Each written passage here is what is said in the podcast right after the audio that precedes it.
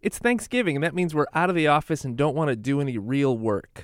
So we're bringing back some pieces we've done in the past, some Thanksgiving-y pieces. Uh, if you've been listening to the show for a long time, you've heard this.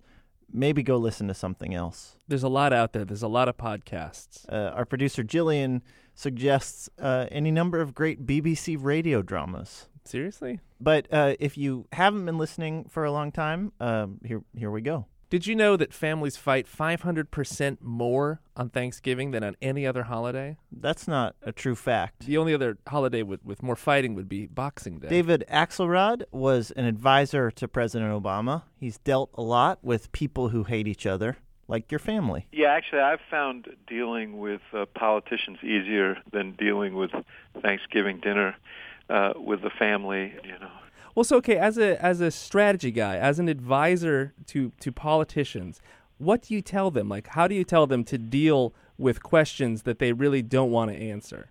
Well, first of all, you want to steer the conversation, right? In my family, uh, you want to steer away from any reference to my uh, wedding where uh, they got into such a heated dispute that my mother left and we weren't sure until five minutes before the ceremony whether she was going to actually attend. Uh, so one, choose the topics carefully. Uh, choose the innocuous topics that aren't going to set off the fireworks. Rule number two, pay special attention to the seating and keep the combatants far from each other. Well, so okay, we want to we want to put your skills to the test. Are you ready to do this? Well, um, I'm frightened, but I'm willing to move forward. We uh, a lot of our listeners have written in with the awkward subjects likely to come up at their Thanksgiving dinners.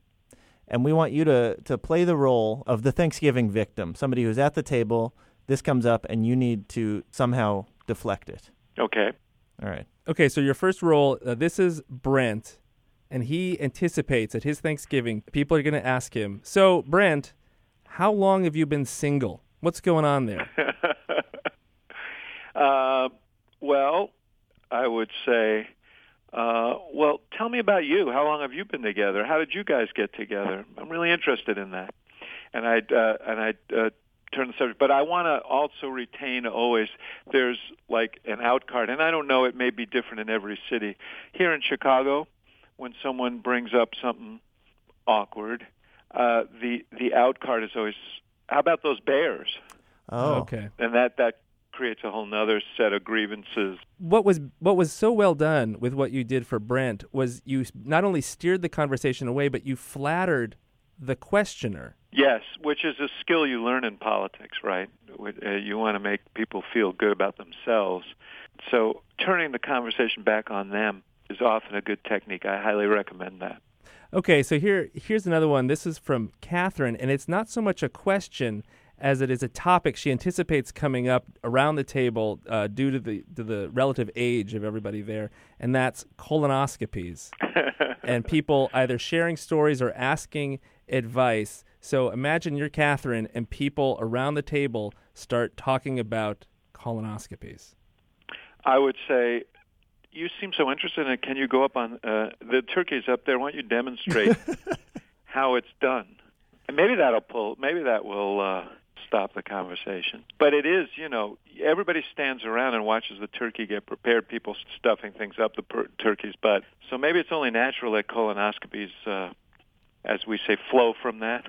Okay, here's here's another one, and this is from Ellen, and it sounds like for her family gathering, a uh, lot of lot of people, maybe people they don't see very often, and Ellen anticipates that her cousin, who recently announced uh, that he was a furry, meaning he wears uh, usually like a mascot costume, say full animal costume, no part of his body She, exposed. sa- she says it's a wolf. she anticipates that her furry cousin will be there, and things might get a little weird. In his costume, She she says he may uh, come out mid meal in his wolf costume. Well, first of all, I hope he comes out at the end of the meal in his wolf costume because if his meals are anything like my meals, that wolf costume's going to have to go right to the cleaners.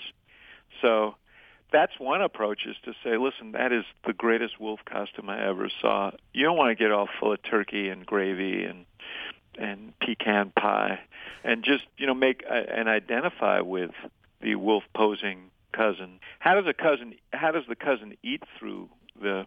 Does the wolf costume permit that? That's a good good question. Yeah, I mean, imagine you can probably you can probably get gravy through the mesh, but anything solid. All the more reason that this might not be the right time to wear the costume. But you know what? This is a situation where you really don't want to ask, "How about them bears?" No, no, that could create all kinds of resentments and turmoil. All right, David Axelrod, thanks so much. Okay, good to see you.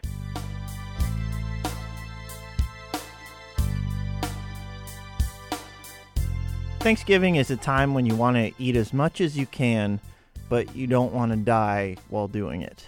Ian the Invader Hickman is a competitive eater, and he's still alive. He eats all the time to his max capacity and hasn't suffered for it. So, Invader, how do we prepare to eat as much as possible? Uh, I would say to start with, of course, expanding your stomach and ways that you can do that.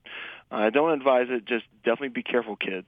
But uh, you know, you can drink uh, a lot more water than you usually do in a shorter amount of time. Um, So just, these you are know- Ian. These are things that you do to prepare for a competition, right? that is correct. That is correct. Yeah, I would. Um, I would drink um, about a gallon in uh, about two minutes time.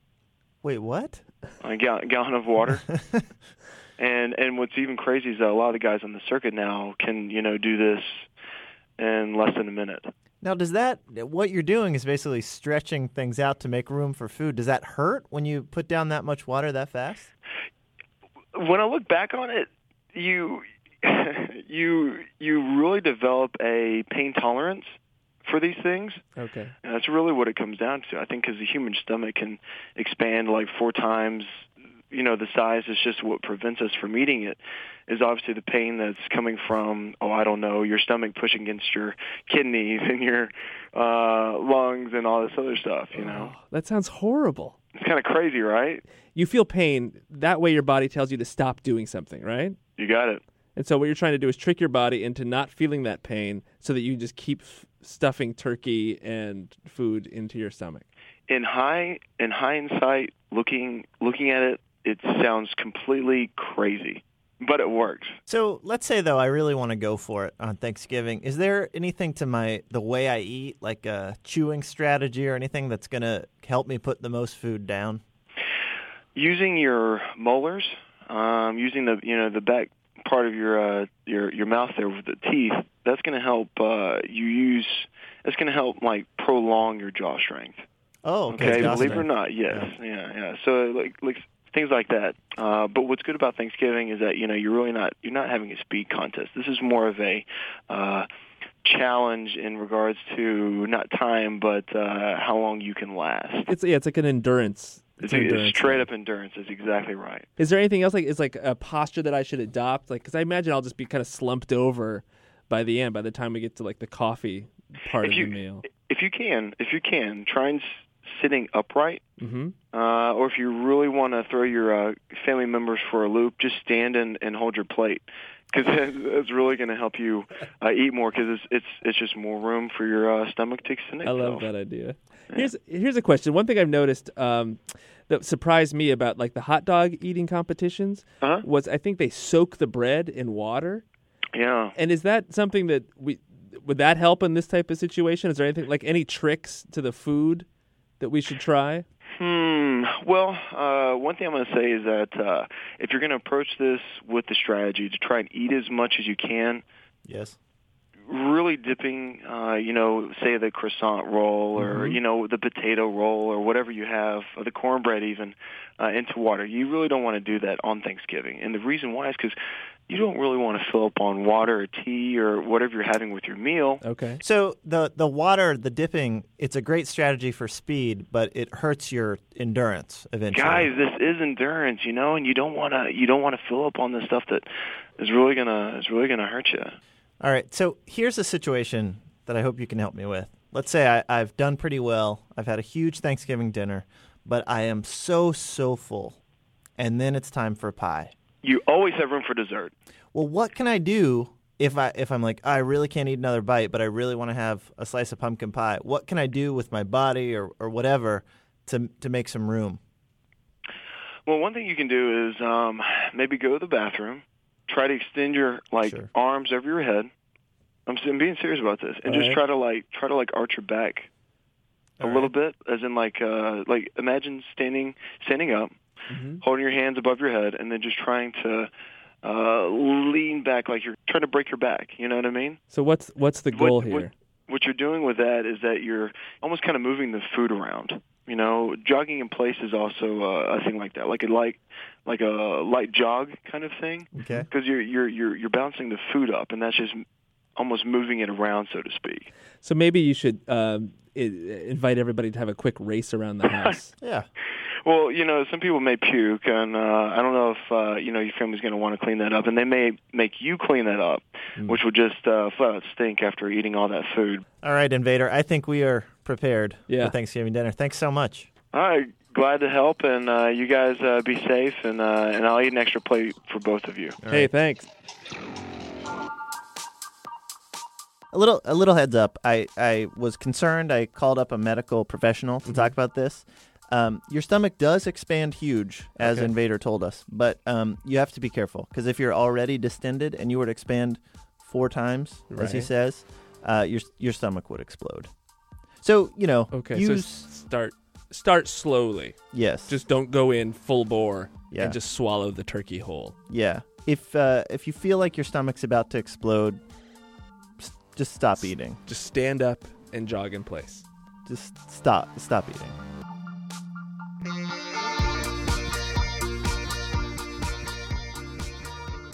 Uh, my name's Inger Brodey. I'm a professor at UNC Chapel Hill, um, where I sometimes teach courses on Jane Austen and direct the comparative literature program. Well, this seems like uh, as good a time as any to talk about uh, one of our, our sponsors, uh, Emma, who offers tools for email marketing. Is that, uh, you know, Jane Austen's Emma pretty well. Is that about what goes on in that book, email marketing? Oh, well, definitely. I'm not sure about the email part, but she would consider herself a kind of advertising genius, I think. All right. Well, uh, with with our Emma, you can create sophisticated automated email campaigns and deliver targeted messages to your audience. Does Jane Austen's Emma do that? Well, she um, she is a she's probably literature's preeminent matchmaker, and she does definitely try to target audiences with important information Well, let me let's try this. I'm gonna read uh, the next line in the sponsorship credit, and why don't you tell me how how Emma might respond to it? Okay. The interface is super intuitive, so your team can create great looking emails in a drag and drop editor and track the results using an interactive click map that shows where people are clicking in your email. Okay. You know, Emma's great for marketing teams or agencies who want to upgrade from the more DIY services but don't want the complexity and, and expense of an enterprise system. Does uh, Jane Austen's Emma deal with enterprise systems? I'm not sure what an enterprise system is exactly. Well, Dr. Brodey, thank you so much. sure. You have Yeah. a great day. Thanks. Bye bye. We should also mention Dr. Brodey is one of the organizers of the Jane Austen Summer Program.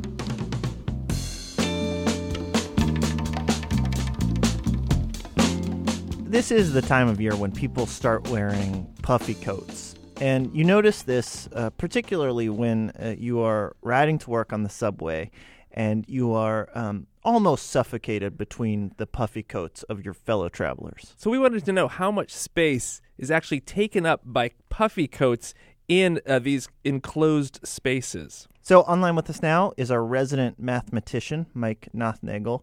So, Mike, uh, what what can you tell us? Well, based on the numbers that you gave me, the measurements that you took with you in and out of the puffy coat, Right, I I, I measured myself uh, around the shoulders, forty-four inches without a puffy coat, fifty-four inches with a puffy coat.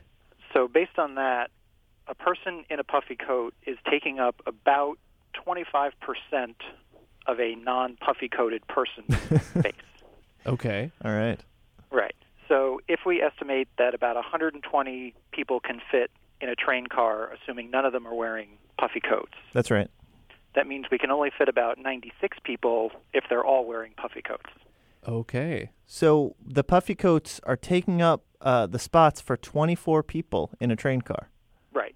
The the puffy coats are displacing 24 people's worth of space per car. That's 24 people waiting on the cold subway platform that can't get on, but at least they're wearing coats. Hopefully. Can you tell us like how that um, plays out like in the course of a day? Well, I looked up the number of riders that ride the Chicago trains on an average weekday, Right. and if we divide that by the number of people that can fit on a car, it works out to about 6,400 full train cars per day of riders. Okay.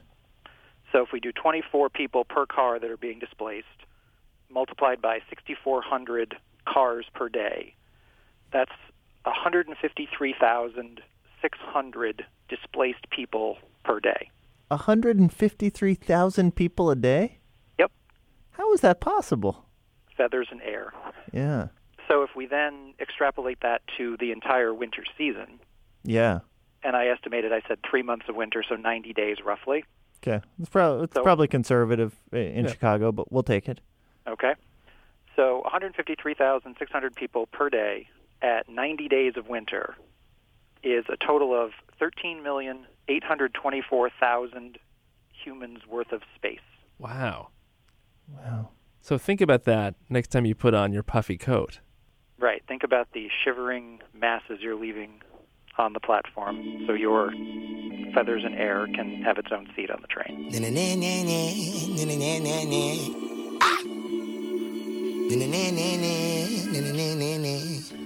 So once your Thanksgiving feast is eaten, uh, if you've eaten a turkey, you probably have a wishbone left at the table. You know how it works? You uh, you break it with someone else. Whoever gets the bigger piece wins. Don't just leave this to chance. We're going to help you out. On the line with us now is Peter Moore from Men's Health with some wishbone strategies. Uh, well, of course, we turn to experts for every important thing that we cover in the magazine. And for this one, we turn to a man named F. Dustin Clark, who is the poultry health veterinarian at the University of Arkansas. So, so we're going to present the wishbone and uh, for the snapping ceremony. And what you're going to do is grasp it as low down on the V of the wishbone as possible.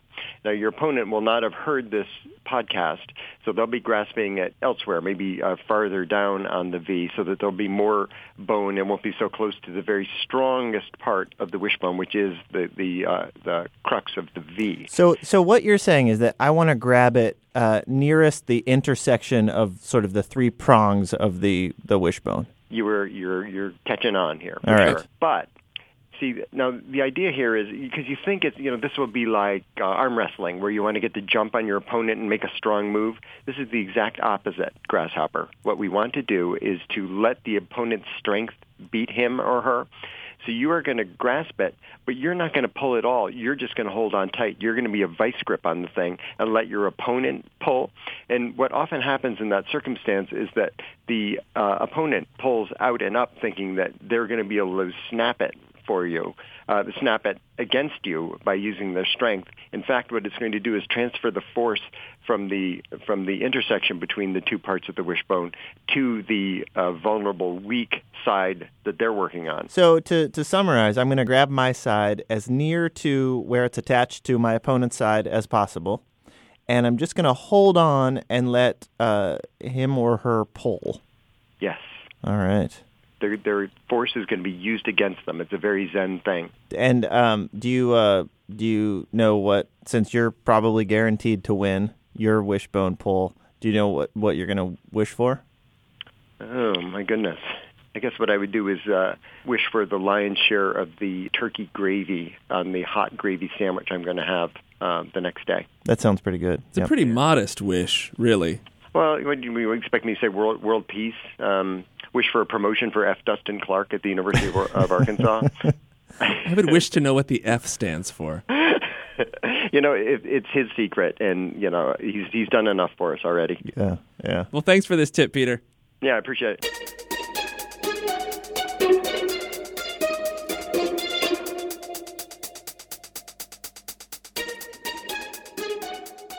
We heard from Zoe. Zoe says she listens to how to do everything while changing LeBron's shoes in Photoshop.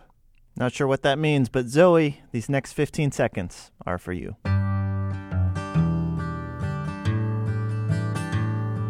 There is a young cowboy. I would like to watch LeBron James play a game in Crocs. I feel like all those debates who's the greatest of all time, Jordan or LeBron? If LeBron were able to drop 30 in lime green Crocs, contest is over. But what about Jordan in his prime, Versus LeBron in his prime. both wearing Crocs? Well, we can't go back. But LeBron is still playing. LeBron, if you're listening, play a game in Crocs. And if if you drop 30 or more points, you've won my respect. He sings out a song which is soft, but it's clear, as if maybe someone could hear. Good night, you moonlight ladies. Rockabye, sweet baby James. That does it for this week's show. Uh, we didn't learn anything this week because we just played you a bunch of old tape. Uh, what are you thankful for, Mike? Honestly, I'm thankful that we didn't have to do any work this week, that we could just use the old tape. I, I was going to say I'm thankful I get to host this show with you every week and for your friendship. Except this week, because we're both going to leave the office and actually get to take a break from all this stuff. It's just nice to have a companion. How to Do Everything is produced by Jillian Donovan with technical direction from Lorna White. Our intern this week is Kelsey Hardison. Thanks, Kelsey. Get us your questions at howto at npr.org. And visit our website, howtodoeverything.org. I'm Ian. And I'm Mike. Thanksgiving.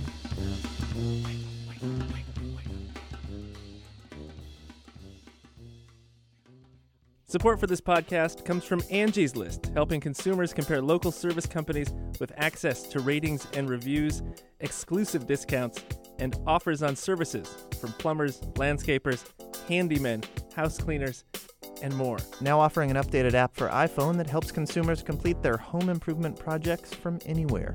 And for our podcast listeners, here's a special 40% discount on annual memberships. Go to angieslist.com and use promo code NPR40. That's NPR40.